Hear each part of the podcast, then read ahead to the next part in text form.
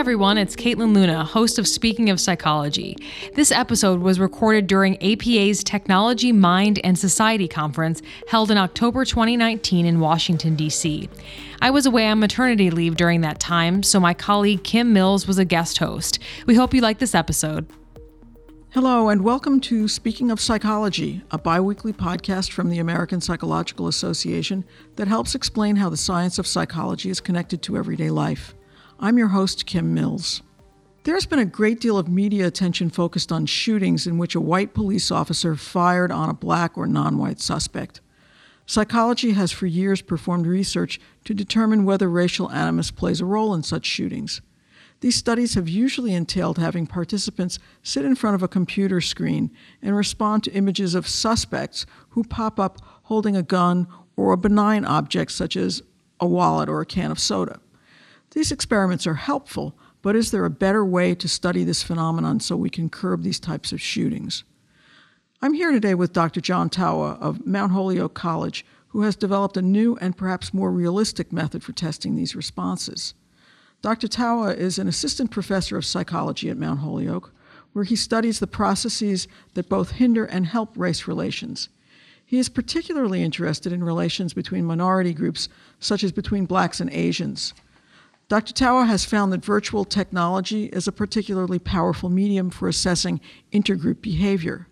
For example, in one of his studies, Dr. Tawa had participants create avatars that resembled themselves and interacted in the virtual world Second Life. We'll talk in a few moments about what happened between these groups. So, Dr. Tawa, let's start by talking about your research into police shootings. Could you describe the design of your study and how exactly it differs from other experiments that don't use virtual reality? Sure. Um, yeah, I, I want to just say one thing that I, I don't intend it to be better than, like a, a better method than. I think that the the research that you described, um, where people sit in front of a computer, um, has has been really impactful. I mean, that's sort of in. I, I kind of want to say that's established that that is the case that um, people are faster uh, to shoot on black suspects. Um, they have greater difficulty differentiating weapons and benign objects in the hands of black suspects compared to white suspects. Um, and and um, archival data too.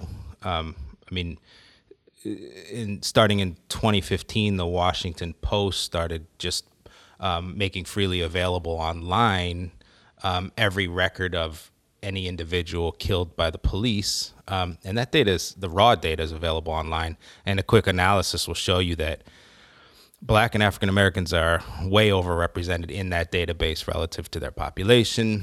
Uh, they're, they're, they're more likely um, than white suspects to be running or turning or fleeing the scene when they're shot. In fact, about twice as much, twice as likely um, and about twice as likely to be unarmed when when they're killed. So, uh, my my point here is that um, in some ways the what what we're trying to do with VR is um, is not necessarily approach that idea. We're, we're, sort of taking that as a as a basis. There's been quite a bit of research that's established that, but what what VR does that's really exciting, and what it has the potential to do, is really immerse people in scenarios where they may experience things like fear, physiological arousal. Um, they may, for example, have not know necessarily who the suspect is. They might the suspect might come from behind them or from the side, so there's this sort of unexpected element um, that you can't quite get from sitting in front of a from a in front of a computer. Um, and then and then what our real interest is with then within that context be able to look at what kinds of cognitive processes and what kinds of emotional processes are interacting to create bias. And so, what, what do you find? And what is different about the brains of people when they're in these situations? Well, uh, I do want to say this that what we have now is some preliminary data from a sample of about 45 um, participants. Um, none are police officers, about half are criminal justice majors, but but um, so it's just a preliminary sample, um, and, and I just uh, you know, I do want to say that um, one of the first things we, we actually just completed our first analysis of that data, um, and one of the first things that I was interested in looking at was um, about how people's beliefs about the concept of race affect how they interact with suspects in the VR. This is this has just been a, an interest of mine. What what we call racial essentialism, the extent to which people think of races as naturally distinct from one another and um, as biologically or genetically different from one another. What we're seeing in other research is that that belief set is really related to a host of really bad intergroup outcomes. People are less comfortable interacting with people across different races. They're less um, likely to make friends across races. They have more difficulty recognizing other people's faces. I mean, just a whole host of bad consequences. So, um, yeah, that's one of the first things that I looked at um, was how people's beliefs about race um, impacted their uh, their their shooting decisions. And here's one of the interesting things about behavioral research is that you have so many ways to operationalize outcomes. So this one in particular is something that's been done in in in those um, previous studies, which is just to look at reaction time. How fast are people when when a when a weapon or a benign object is drawn? What's the amount of time it takes them to decide to shoot? Um, so what we're finding is that when you look at how people interact with the black suspects, uh, that there is a significant um, correlation between beliefs about race as as distinct and quicker quicker reaction times. So the more people think of other races as distinct yeah, that leads to quicker reaction times, but only towards black suspects.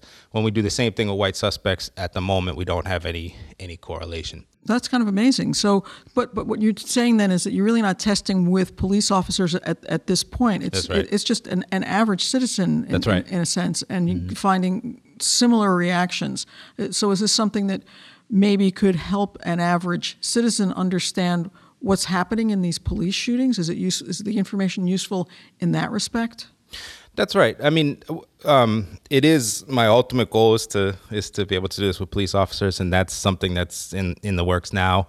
Uh, and um, yeah, that's uh, that's that's the ultimate goal. Um, but is this useful um, for civilian or non non police officers? I think absolutely. Um, one of the reasons that I've in the past been interested in racial essentialism is because I'm an educator and to me, that's something that you can just teach. You can just teach people that that this is not what race is. Um, and and presumably that should have all types of positive effects. Now, in the past, I've studied things like uh, interactions with diverse others. Um, this is the first time I've really gone into something as um, uh, something you know specifically related to police violence. Um, but yeah, absolutely. Um, so, how prevalent is this notion of racial essentialism, the idea that, that race is something biological or genetic?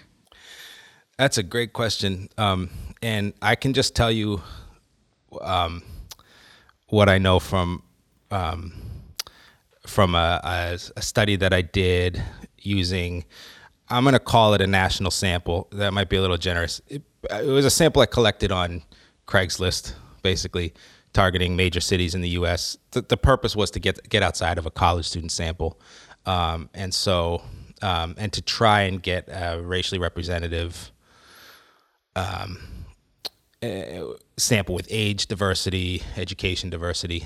Um, so that so I ended up with a sample of about of close to 600 people, um, and and asked them a series of questions about um, their beliefs about race, um, and and not not just the que- excuse me, not just the question, do you think race is biological or not? It's it's sort of a, um, call it like a depth of essentialist model, so that the the sort of deepest level of essentialism is what we call speciation or the idea of people thinking that races are actually different species or that they different races have um, their own Adam and Eve, for example. That was one item on on on this test. Um, uh, or or the the idea that races represent different departure points on the evolutionary scale. So deep deep level of essentialism. That item in in our quote unquote national sample, that item was endorsed by about 25% of the population.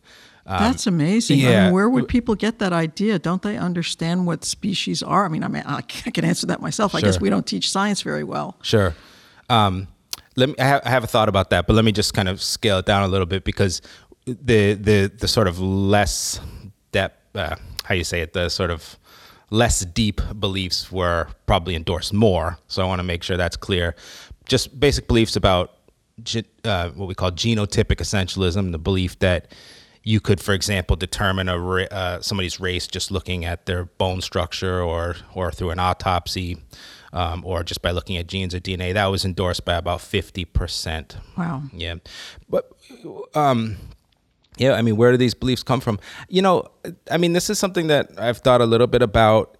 It, when you take surveys, is it a belief or is it is it is it like an empty set and then somebody gives you a statement and you're and you hadn't thought too much through it but it sounds right i mean that I, that if that's true i think that's still impactful that that somebody could look at a statement like different races originated at different parts of the earth and and and you hadn't thought it through ever in your life and then you say yeah i, I think that's true i mean that means something too but that's a little bit different Yeah. than kind of actively promoting it. so so that's one thing that's sort of unclear but i'll tell you that um you know, I'm 42 years old, um, and uh, the reason I'm telling you that is to say that when I was in eighth grade, I remember my science textbook telling us about the three races.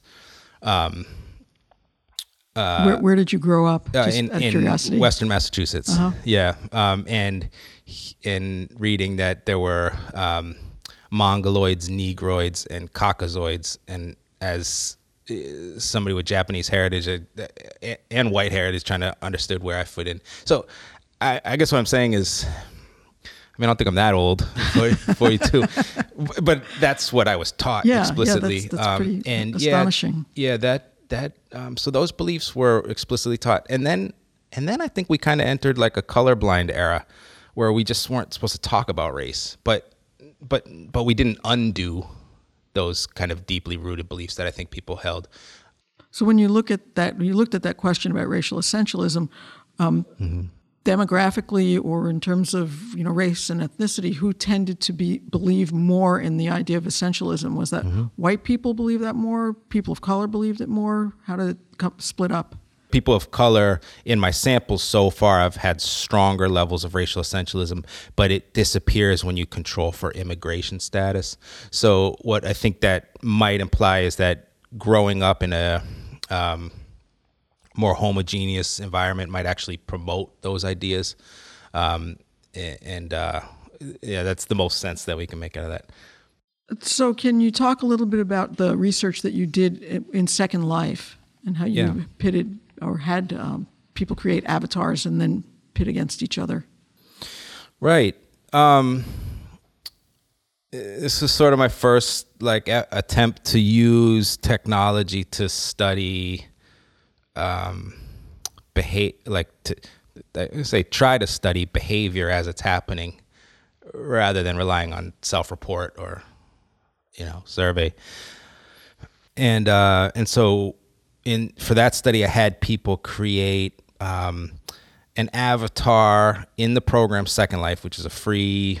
Um, more people are familiar with with the program Sims, but it's similar to that, um, except that all the users are online, and so you can create an avatar that looks relatively realistic, and then you can interact with one another in these in these virtual environments. And so, um, one of my I would say theoretical interests i- is in terms of how perceived competition for resources creates dissension, particularly between minority groups. It, it has a little bit of an asymmetric effect in that it um, it impacts minority groups more so than than each minority relationship to the dominant group. And so, um, so when people feel like they're competing for resources, they think of resources as zero sum. So more for me means less for you. More for you means less for me. So what are the, the resources in Second Life? Well, what we had to do was model it, right? So, what I did was I had people create these avatars that looked like themselves. They would interact in these groups of about 20 at a time. Um, and then in some conditions, we some conditions we called like a utopian condition. Actually, they weren't competing for any resources. Uh, they were just told that at the end of the study, somebody would be randomly picked for a $300 stipend. On the other hand, sometimes what we did was we incur we said that well, your job is to kind of assemble a team of people that you think are the most intelligent and hardest working. You're trying to form a business group to simulate this economy. And in the end, the, the team, uh, the, the people that form the, the strongest groups like that have a better chance of winning a $300 gift card. So now suddenly you're you're interacting with people a little differently because you're evaluating people for how intelligent you think they are, uh, how hardworking you think they are, you, you know, um, and it dramatically changes how people interact with one another. Um, maybe relying on stereotypes, even in in the virtual world. Um, and so what we saw, one of the things that I liked about doing this in a virtual environment is that Second Life is the everything's on a grid, like an XY coordinate grid, and so you could look at um, actually physical distances between people and how those distances changed over time. And what we saw was that when people were competing for resources, it was the black and, and the Asian participants that gradually over time moved away from each other. Um, and, but when they weren't competing, actually the black and Asian participants moved close closer to one another. Um, and that wasn't actually true about how they moved in relationship to the white participants. So, how did they move in relation to the white participants then? There was, uh, in, let's see, in the in the resource competition condition, they, um, ev- let's see, everybody moved away from each other. It was it was um, it was not linear. Let me just say this. So, so basically, what happened was they, in the resource competition condition, there was a there was like a coming together. People approached one another. Were they like forming groups in order to succeed? I think what happened, what was happening was they were like kind of scrutinizing one another, and then it had like this adverse effect where then they they pulled apart. So it, you know, it was a U shape. If you look at it over time, they would kind of come close together and then they would pull apart. And um, and and so that pattern, that U shaped pattern, was true for everybody, but it was just significantly stronger uh, um, for Black and Asian participants in relationship to one another. Um, in the utopian condition, is what we called it. Um, actually, there was still a gradual. It was more of a gradual movement away, but actually, the black and Asian participants in particular had a gradual movement towards one another. So, what does this tell us about real life? Yeah, that's a great question. Um, you know that maybe in in those cases um, there's actually a sense of affinity between minority groups um, that you know the way we modeled these scenarios we always had we we tried to model uh, white numeric dominance by always having about twice as many white participants you know so you'd have a group of 20 you'd have 10 white avatars slash mm-hmm. participants five asian five black about um, yeah and you know when there isn't competition one one possibility is that there is a there's a sense of affinity that you are people of color together, you're you're minority group members together, um, and so there was sort of a sense of camaraderie. As soon as there's competition, suddenly, you know, especially if you think about the way we worded the instructions, like you're trying to find people who are intelligent and hardworking. That was purposeful. That's sort of tapping into these what we call model minority stereotypes of Asian Americans. So suddenly people are, you know, it's really interesting to look at the chat logs because we we've and we've written about this. There's evidence that people are in kind of in a coded way trying to find out if people are Asian because um, you don't always know. I mean, it's mm-hmm. an avatar, right? So, uh, so hey, who speaks foreign languages? Oh yeah, what language do you speak? Really interesting. Um, and and then suddenly the ones that speak Chinese or Japanese or people are drawn to them, right? So now in the resource competition you have you have two groups who are stereotyped really oppositionally where asian americans are, are stereotyped as being intelligent and hardworking and african americans are stereotyped as being unintelligent and lazy. And so suddenly you have an idea set that is pulling two groups apart. Um, and, and it's just interesting to see it in the in the behavior. When you watch one of these social events. They were only 15 minutes, by the way. When you watch one, you know, because we did, we would watch them as they were as the participants were interacting with. You, know, you really can't see anything. And I remember when I was doing the study, thinking like, ah, it's maybe kind of a bust. Um, but they were significant mm-hmm. when you you know when you when you actually look at the you know um, at it at a really acute behavioral level there's a there's a gradual increase or decrease in the, that are significantly different than the racialized patterns of movement I should say. Yeah yeah. So is there an application for this? Or you know how how would you translate this for some other researcher to use or take it into everyday life? Um, man, think of a couple of directions um, that we've gone in, in terms of trying to make it more um, applicable beyond this particular study. Um, we we recently published um, in Behavior Research Methods. Um, uh, it's a secondary data analysis from that very data set. Um, but what we were interested in doing was trying to figure out what kind of metrics of intergroup behavior you could derive from what we call spatiotemporal data. So you have data where people are interacting in a physical space over time. And in this case, I mean it's it's like people are interacting within meters of one another over seconds because we're recording data at every second. So if you have that kind of data, what kinds of um, movement patterns uh, can can you determine from them that's a little bit more nuanced than just say moving away or moving towards somebody.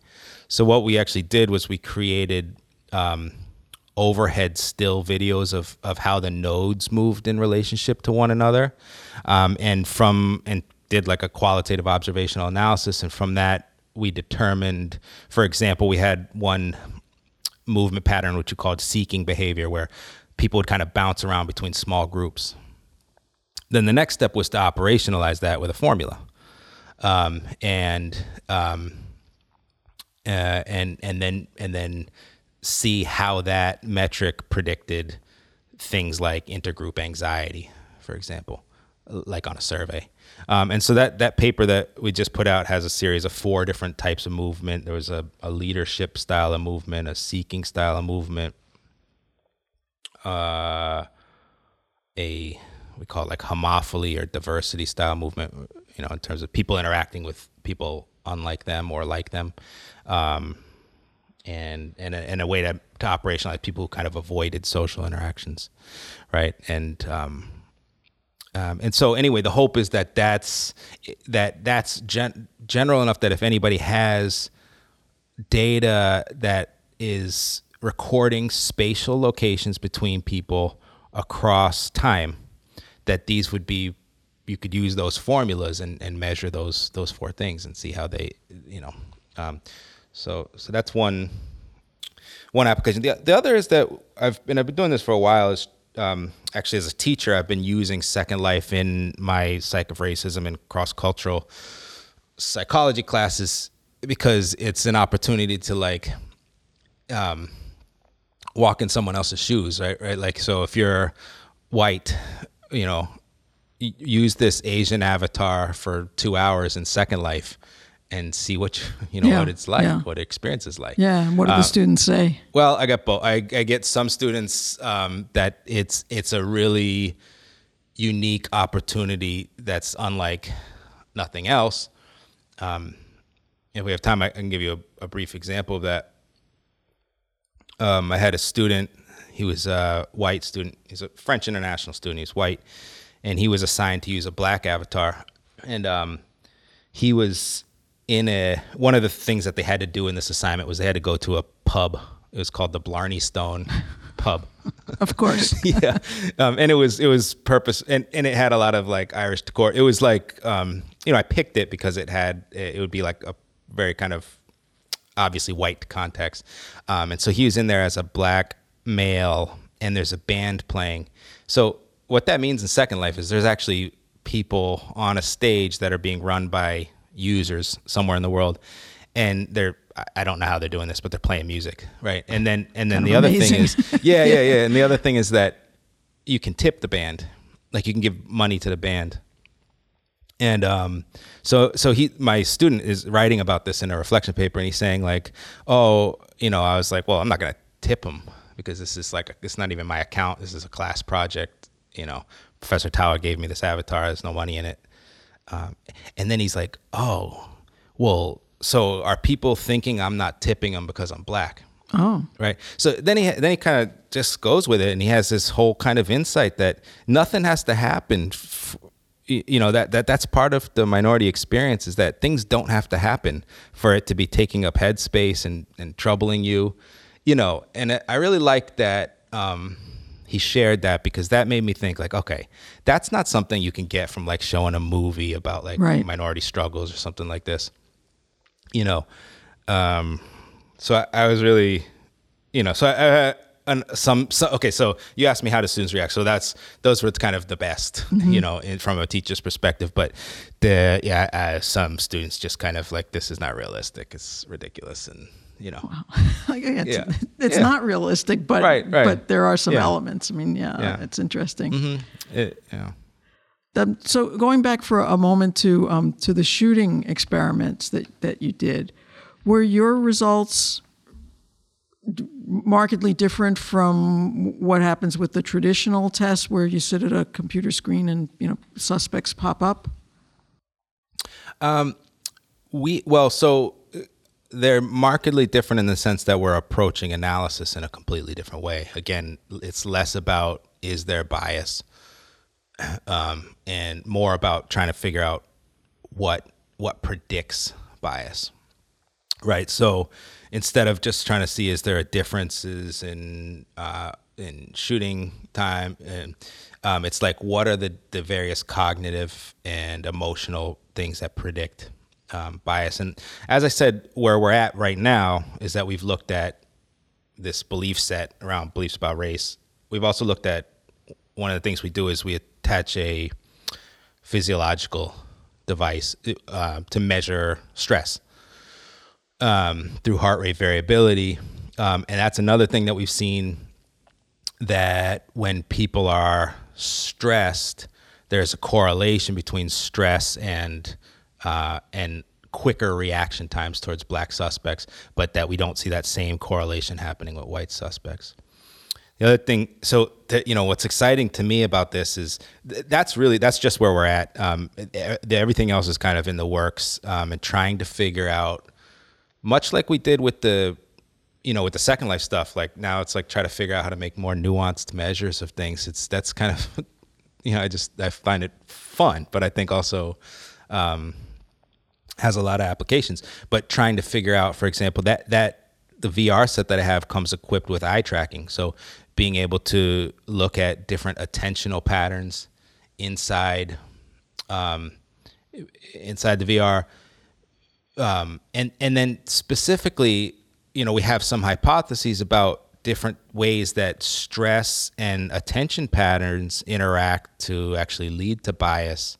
One of the things that we've seen, you know, so we're, we have the numbers, but we're also watching the screen recordings of the participants interact in these scene, scenes. And one of the things that we're seeing, um, which is pretty interesting, is that when people become physiologically stressed out, they have these attention patterns that seem to go in different maladaptive directions.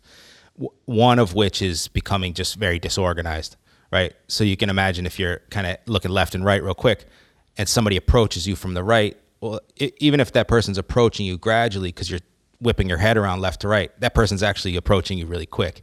And so we're seeing um, fatal errors in that kind. But we're also seeing people go the other way when they get really anxious, is that they they lock in, they fixate in a way that's a little bit, um, you know, if you, if you just kind of decide early on in the scene that this is the suspect and you fixate, now you you're sort of not seeing all the other cues that could lead you to make the right decision. So on the other hand, what we're seeing is a pretty what seem and I, I just want to be clear, this is observational. So but what seems to be uh, I want to say healthy or adaptive um, attention pattern is, you know, um, having kind of like this flexible but structured attention pattern. You see people looking at a suspect, you know, then looking at the hip to see if they have a gun, back to suspect, looking left, looking right, back to the suspect. So it's it's not frozen, you know, but it's so that's where you know that's what we see, and now it's about trying to how how do you operationalize fixated, flexible, and disorganized eye attention in a 3D 360 environment. That's what we're working on right now. Wow. Pretty pretty cool stuff that you're doing. It's fun Yeah. in a way. I mean, it's you know, I I really I I don't mean to say that to say like uh, it's just for fun. I I really have some confidence that it could could be very meaningful. That's obviously why I do it. Um, but there's you know part of me that's excited about. yeah, that. sure, sure. Are you offering the the program to uh, police departments at this point? Is that is that a goal? Um, total open invitation, but I'm having a hard time I'm getting people to accept. I really? understand Why do you it. think? I I understand it. I mean, it's I think, and you know, we've shot ourselves in the foot a bit as psychologists. You know, in terms of being, what are you doing with our data? You know, I get that. Like, so, uh, you know, um, I have no intention of this. I've, I've even said here just now that my my really my goal is not to sort of determine if if there's bias. It's trying to determine within a person what predicts bias Yeah. right? And so but that's hard to trust that I, I could go to a police department and say especially right now. I mean it's you know that i could go to a police department and say hey can i assess your officers on this? And then that i wouldn't just come out with some report saying that this is a biased police department. I understand that. Um, but um, that's what i'm i'm i'm hoping for. Great. yeah. Yeah Right. Well, that all, all sounds really interesting. So I appreciate you coming by today and, and talking with us. This has been Happy to do it. edifying. Um, I'd like to spend a little time in Second Life and maybe try Yeah. a different an avatar of a different race and see how that works out. Yeah. Okay. Just before, it's a weird. It's a weird place. uh, you'll see things you weren't weren't expecting to see. Yeah. But um, but it uh, yeah, like a lot of these things, um, they can be strange and unfamiliar and uncomfortable. But um, yeah, I just am excited about the prospect of them for for studying behavior. Great. Well, thanks again. And I just want to say uh, before we sign off here that um, we'd like our listeners to um, to talk to us. We're, we're open to your ideas, so send us your comments, um, maybe topics or guests that you'd like to hear us talk about in the future. You can send these ideas to speaking of psychology at apa.org. And uh, while you're out there doing things like that, could you give us a rating in iTunes? That's really helpful. Speaking of Psychology is part of the APA Podcast Network, which includes other informative podcasts such as APA Journals Dialogue about new psychological research and progress notes about the practice of psychology. You can find all our podcasts on Apple, Stitcher, or wherever you get your podcasts. You can also go to our website, www.speakingofpsychology.org, and listen to more episodes. I'm Kim Mills with the American Psychological Association.